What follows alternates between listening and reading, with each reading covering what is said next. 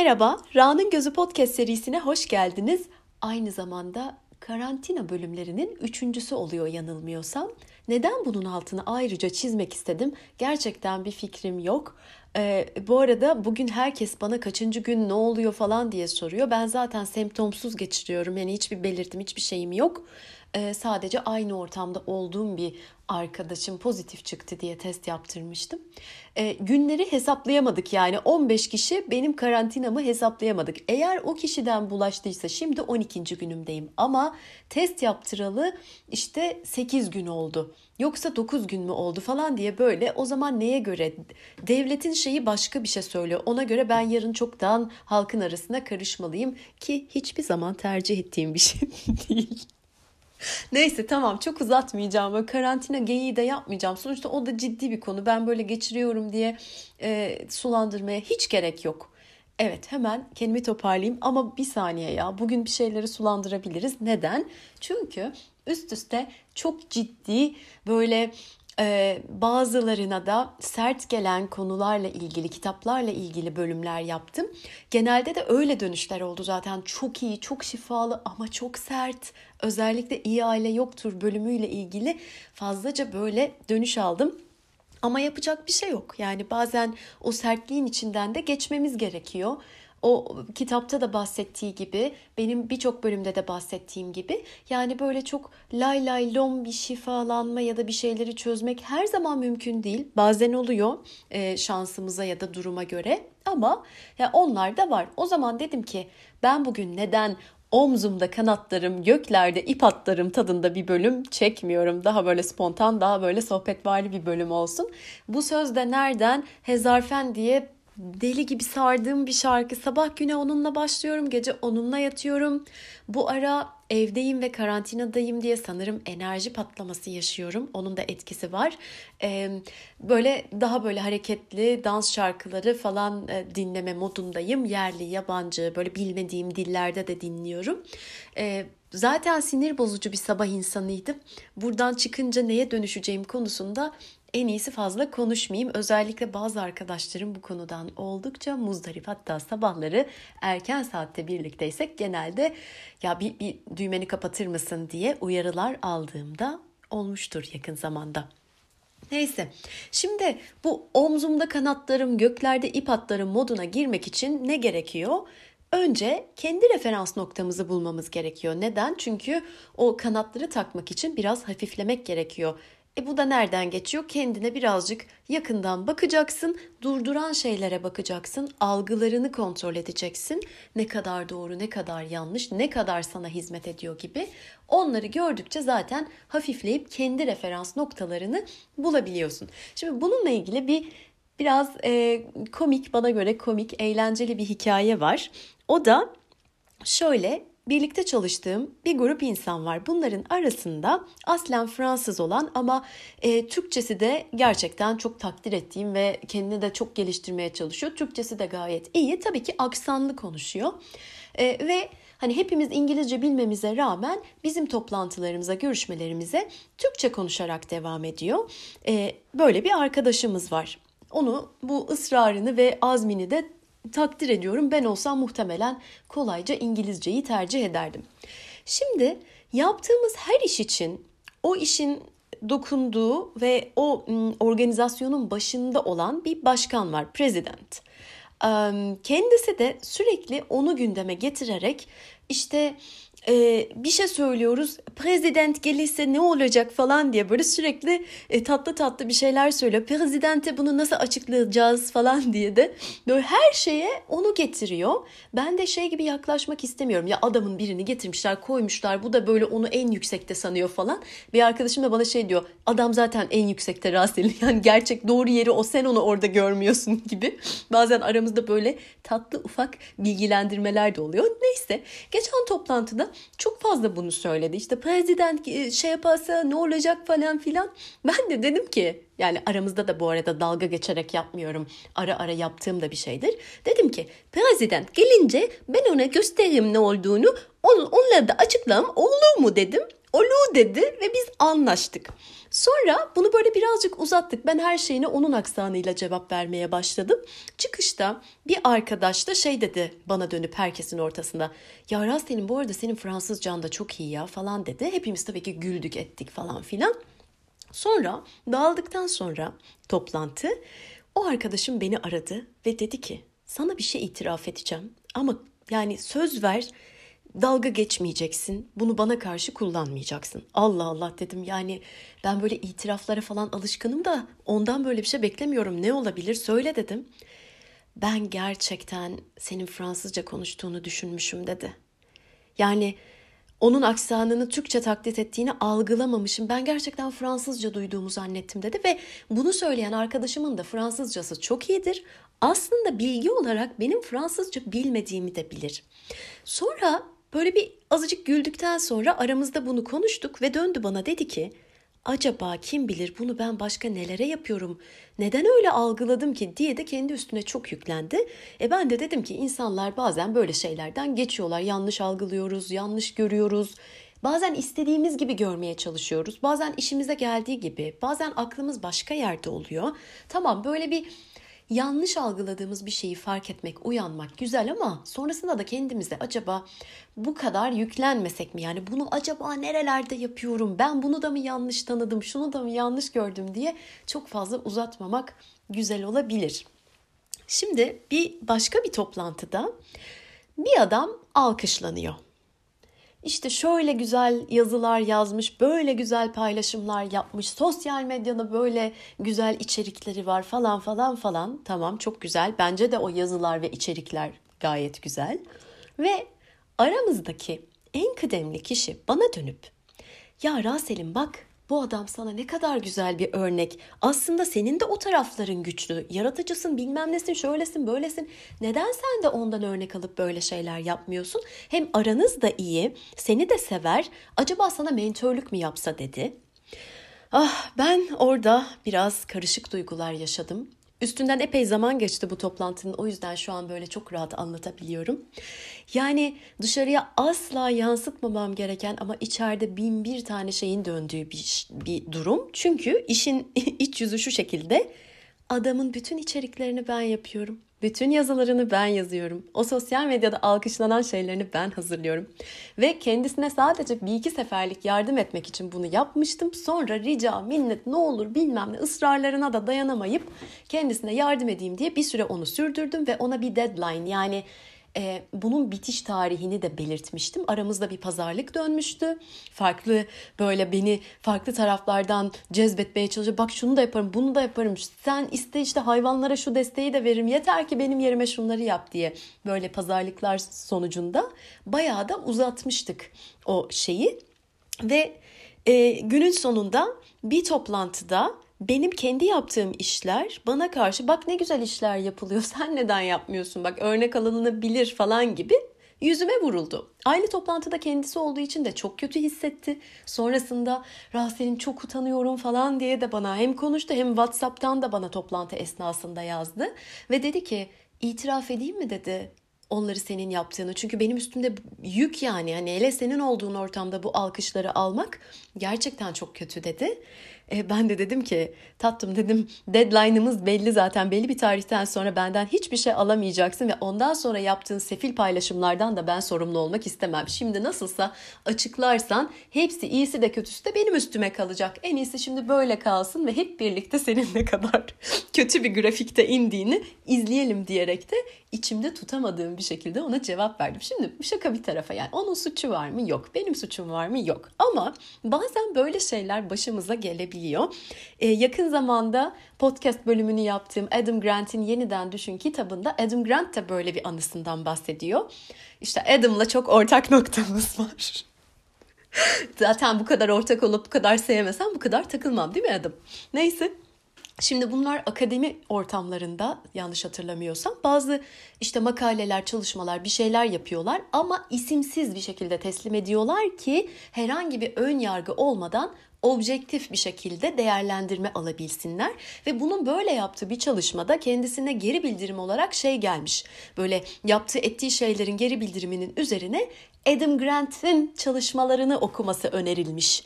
Yani biraz Adam Grant oku. Tabi bu da diyemiyor ki o benim ya ben yaptım o bütün çalışmaları. Yani Orhan Pamuk'un mesela birine bir taslak verdiğini düşünelim. Adama geri bildirim olarak isimsiz olarak verdiği taslak için ya sen biraz Orhan Pamuk okusana bak oradan faydalanırsın falan denmesi gibi. Gördüğünüz gibi Orhan, Adam ve ben best friendlerim ve ortak noktalarımız. Yani böyle şeyler var. O yüzden Önemli olan kendi durduğumuz noktayı bilmek, kendi referans noktamızı birazcık kendimizin belirlemesi. Yoksa dışarıya bırakırsak o bana yani daha çok gelir bu şey. Raselincim bak Raselin'i örnek al. Bak Raselin ne güzel yapıyor. Neden sende böyle bir şey yok falan gibi konuşmalara maruz kalabiliriz. Şimdi bu referansla ilgili benim trajikomik başka bir anım daha var. O da bir sport item'la ilgili. Ee, çok ünlü bir spor taytı. Markasını vermeyeceğim ama herkesin aklına ilk gelen markadır diye tahmin ediyorum. Ama yanlış bir şey söyledim. Herkesin aklına başka bir şey gelir. Neyse.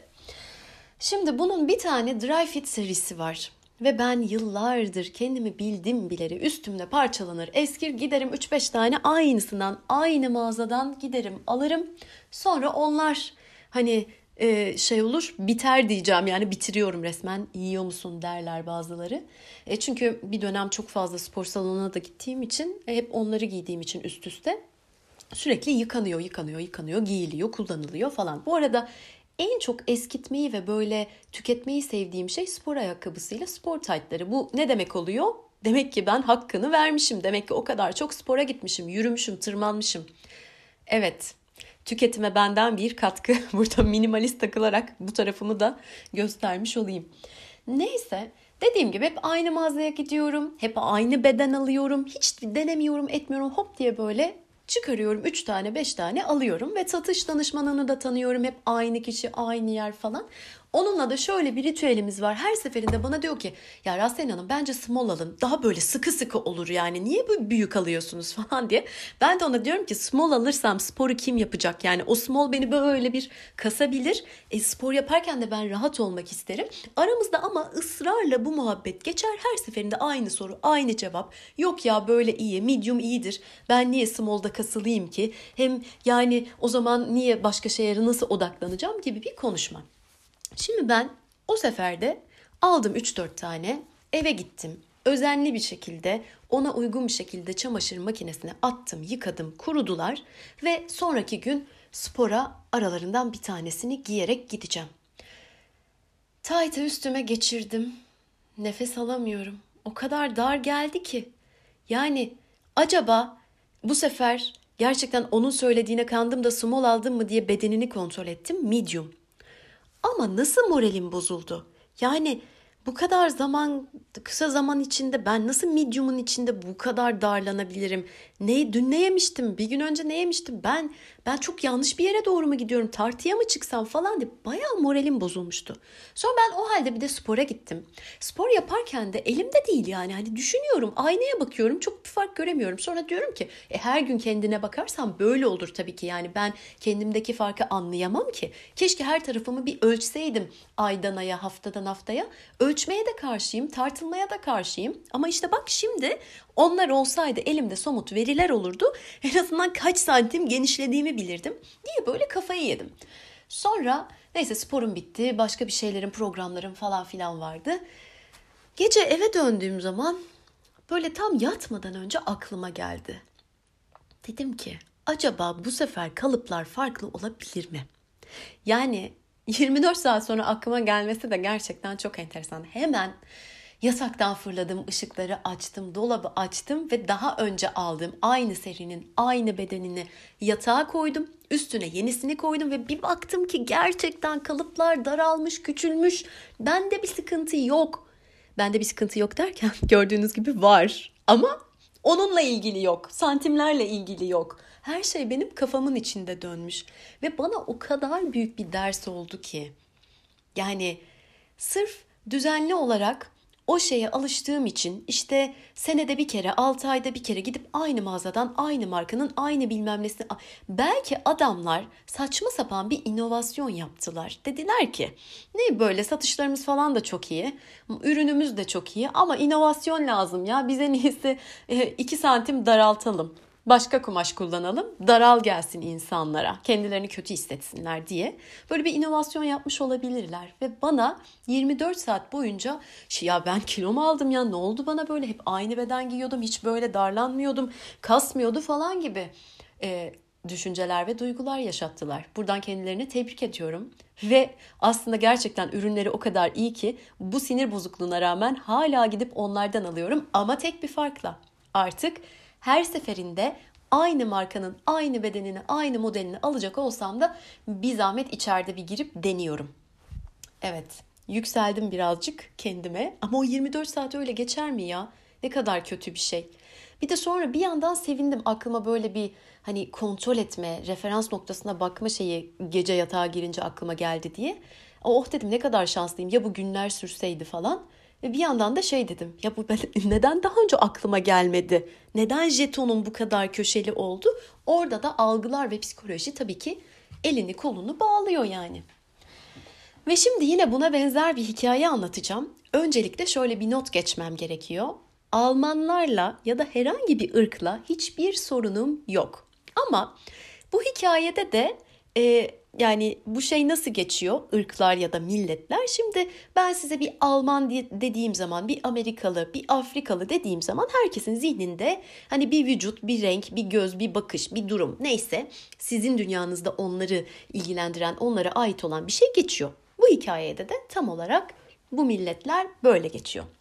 Şimdi e, Gizem'le e, bir Vegas seyahatimizde e, orada çok güzel outletler, alışveriş merkezleri falan var. Bir gün kendisiyle gittik. Ben normalde onunla böyle alışverişe pek gitmezdim. Bir kere o da şaşırdı yani. Aa ne güzel işte birlikte yaparız falan diye. E, hep öyle olur ya zaten gitmezsin gitmezsin sonra bir gidersin böyle hiç senden beklenmeyecek sonuçla çıkarsın bir yerden. Ya da bu benim algım neyse. Orada mağazada bir elbise denedim. Yani biraz şeker kız kendi gibi, biraz Heidi gibi, bilmiyorum şu an e, Alice in Wonderland'deki Alice'in elbiseleri gibi. Ama o an çok beğendim ve aldım. Ondan sonra bir gün hatta onu giymek istedim. Ama giydiğim gün ya hiç beğenmedim. Yani değiştirsem mi değiştirmesem mi dedim, üşendim. Ya aslında çok tatlı renkleri, şunları bunları falan filan diye. Ama ya böyle şey dedim Gizem'e. Ya dedim böyle yani hani Hitler'in böyle e, üretmek istediği o Alman arı ırkına benzedim ben sanki böyle balon gibi şişmiş gibi böyle kocaman gösteriyor. Balon kız gibi falan. Ya yok dedi saçmalama hiç de öyle görünmüyor falan diye. Beni bir ikna etti. Aa, tamam dedim ya ben çok mu taktım falan filan. Derken çıktık asansöre bindik. Asansörde bir grup genç adam var. Tıkış tıkış asansör. Bekarlığa veda partisi için gelmişler. Çünkü üstlerinde böyle bir şeyler taşıyorlar, yazıyor falan filan. Bir de konuşmalardan da anlıyorsun. Bir tanesiyle tam böyle asansör inerken yüz yüze geldik. Çok da böyle hepsi sempatik gülüyorlar, ediyorlar. E, tabii benim moralim o kadar bozuk ki aynada böyle balon gibi mi oldum ben ya? Ben böyle bir e, şeker şeyi gibi mi, kavanozu gibi mi oldum? Ne oldum? Bu elbise öyle mi gibi düşüncesi var. Oradan çıkamamışım. E, döndü böyle şey dedi. Hey are you German dedi. Yani Alman mısın dedi. Ben ya gerçekten yani asansörde Allah'tan gizem vardı. Kendimi yalnız da hissetmiyorum ama o da şöyle bir bana baktı. Ben ağlayacağım daha yeni otel odasında demişim ki o Hitler'in e, şey ırkına benziyorum yani hani e, falan diye ve asansöre biniyorum çat çocuk bana Alman mısın diye soruyor. Ağlamak üzereydim ama yani böyle kendimi tutarak durdum sadece şey dedim. No. Halbuki orada insanlar sadece tatile gülmeye, eğlenmeye gelmişler. Herkes herkesle tatlı tatlı selamlaşıyor, konuşuyor. Ben böyle lafa muhabbete girerken direkt çocuğa şey diyorum. No. O da böyle bir hiç sempatikliğini bozmadan döndü şey dedi. And I'm Spanish dedi. Yani İspanyolum dedi. Ben de şöyleyim. Okay.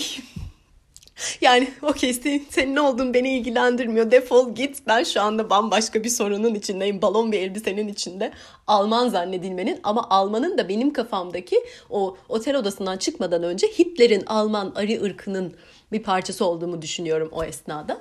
Ondan sonra neyse asansörü öyle atlattıktan sonra e, başka bir yerlere girdik çıktık. Bir mağazada Gizem bir şey beğendi ve böyle onunla ilgili aramızda hararetli bir konuşma geçirdik. çok önemli bir konuşma yapıyormuşuz gibi. Mağazadaki görevli kadın şey bize Alman mısınız diye sordu. Almanca mı konuşuyorsunuz dedi. Ben yine böyle bir şeyle baktım. Yani gerçekten ağlayacağım artık. Yani herkes birleşmiş bana böyle şey kurmuş gibi. Ee, halbuki aslında şimdi bakınca düşünüyorum. Gizem'le benim tiplerimiz çok farklıdır. Renklerimiz çok farklıdır. Tarzımız çok farklıdır yani. Ama yani ben birdenbire her şeyi üstüme alındım. Sonra kadın da şey dedi yani biz Türkçe konuşuyoruz dedik. Hayır.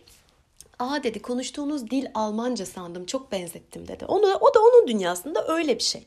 Yani aslında orada ben tamamen bir şeye kafamı böyle taktım.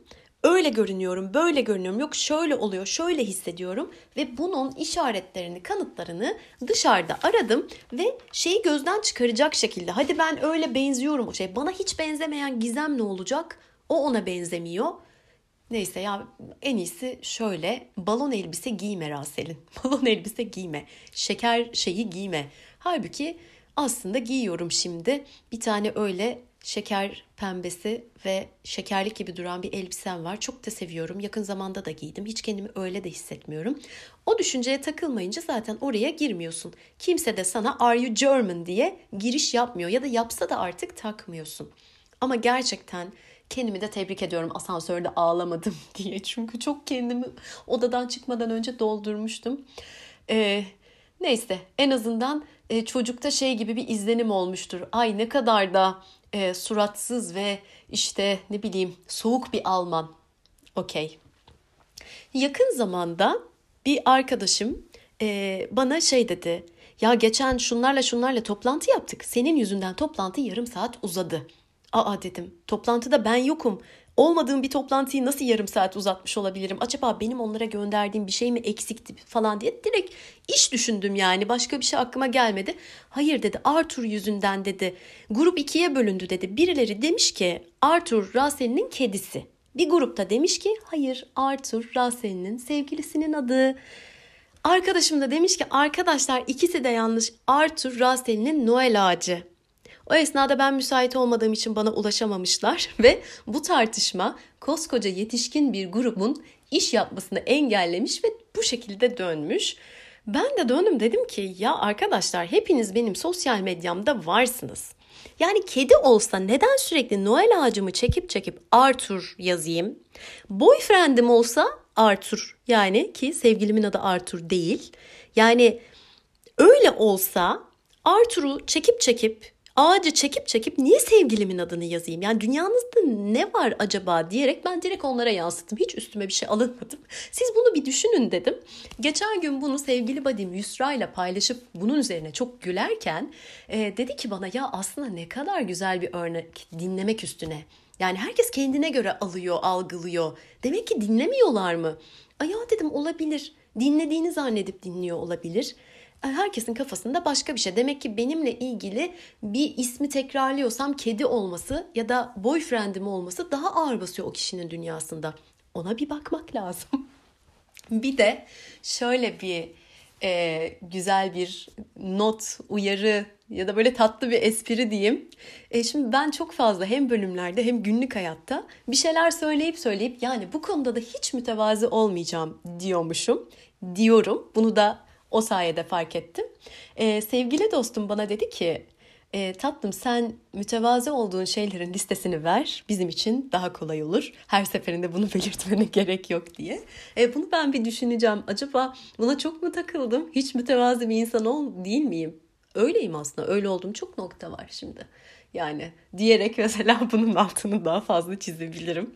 Neyse güzel bir uyarıydı. Çok güldüm. Artık her bunu kullandığım zaman da e, o listeyi ben bir yapayım diye kendime hatırlatıyorum ama o liste hiçbir zaman yapılmıyor yani kaç hafta geçti yapılmadı. Bir de yakın zamanda bir grupta kullandığımız e, dublaj düğmesi olay oldu. Halbuki bizim için o küçük grup için çok doğal bir şey. E, bizde şöyle bir aramızda yazılı olmayan bir anlaşma var uzun yıllardır. İşler batışa doğru gittiği zaman, patlamaya doğru gittiği zaman aramızdan biri mutlaka o düğmeye basar ve şöyle der. Genelde de aramızdaki kişi ben oluyorum. Düğmeye ilk basan.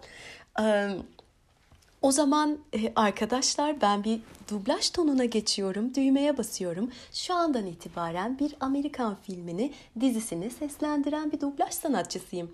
Adeta öyle hayata devam ediyorum. Bu şekilde de olaylar ne kadar kötüye giderse gitsin Perapalas'ta bir davetteymişiz gibi davranabiliriz diyerek ben bunu açıyorum düğmeye basıyorum ya da kim düğmeye basıyorsun diğer herkes bu şekilde geliyor. Böylece olayın e, kötülüğünü, batışını, e, yani böyle daha olumsuz şeylerini dublaj sesimizle seslendirerek, seslendirerek ''Ah geçen gördün mü sayıları ne kadar da kötüydü. Aslında çok üzülüp ağlayacaktım ama hemen kendime bir drink aldım falan.'' diye devam ettiriyoruz ve bu bize çok iyi geliyor. Ha orada bırakıyor muyuz? Hayır. Tabii ki o batışla ya da bizi kötü etkileyecek şeyle, daha olumsuz, negatif şeyle ilgileniyoruz ama ilgilenmeye geçmeden önce bu dublaj düğmesine basmak ama şey çok önemli. Amerikan filmini Türk sanatçısı gibi seslendirmen gerekiyor. Ona bir dikkat edelim. O önemli bir detay. Bunu kullanmak çok iyi geliyor ve o gruba dahil olan diğer insanlar bununla çok dalga geçtiler. Halbuki biz onlara çok önemli bir araç sunuyoruz orada. Ve ben göreceğim ileride o düğmeyi onlar da alacaklar. Belki de aralarında o düğmeyi ilk basanlar onlar olacak ama e, şu iddiamı da sürdürürüm. Böyle bir durum olduğu zaman o kadar pratiğim ki genelde de ilk düğmeye ben basan olurum yani. Bakalım göreceğiz. Ee, bir de yakın zamanda beni çok güldüren, birlikte çalıştığım çok tatlı bir adam var. Ee, geçen e, şey dedi bana, işte dedi senin dedi ben şu şu şu bölümlerini de dinledim. Ben Raso dedi, otantik olmaya taktım ben dedi. Gerçek olmaya taktım. Gel bunu çalışalım. Ben de böyleyim. Ya. O kadar heyecanlı ki. Ben şeyim böyle. E buradayım zaten geldim. Müthiş bir espri. Yani bu kadar heyecanlanacak ne var? Tamam çalışırız. Neyse sonra ciddiyete geçerek e, böyle bir sürü konunun üstünden geçtik ve işe sosyal medyadan başladık. E, çünkü kendisini en çok orada bu konudan uzak görüyormuş ve bununla ilgili bir yüzleşme yaşamış. Gel dedi buradan başlayalım ve kendimize basit kurallar koyalım. Ee, bir tane kural vardı. Şu gerçek olmayan hiçbir görüntüyü, hiçbir duyguyu, hiçbir şeyi sosyal medya hesabına yüklemeyecek. Tamam mı? Tamam. Ve takip ediyoruz yani hani ne oldu, ne bitti, nasıl gidiyor falan filan diye. Bir, bir süre geçti. Beni aradı dedi ki ben paylaşım yapmıyorum dedi. Neden dedim? Çünkü dedi eskisi gibi eskiden bir şey koyarken, bir şey yazarken birileriyle fotoğrafım varken şimdi yapamıyorum dedi. Çünkü gerçeklik testi yapıyorum kendime dedi. Otantik miyim, gerçek miyim? Gerçekten ortamda olmaktan mutlu muyum? O fotoğrafta gülümsüyorum ama aslında gülümsüyor muyum? Yani bence çok da bu arada sağlıklı bir gözlem ve test. Ve dedi yapmamaya başladım. Acaba Rasel'in dedi ben sosyal medya hesabımı mı kapatsam? Ben de durdum.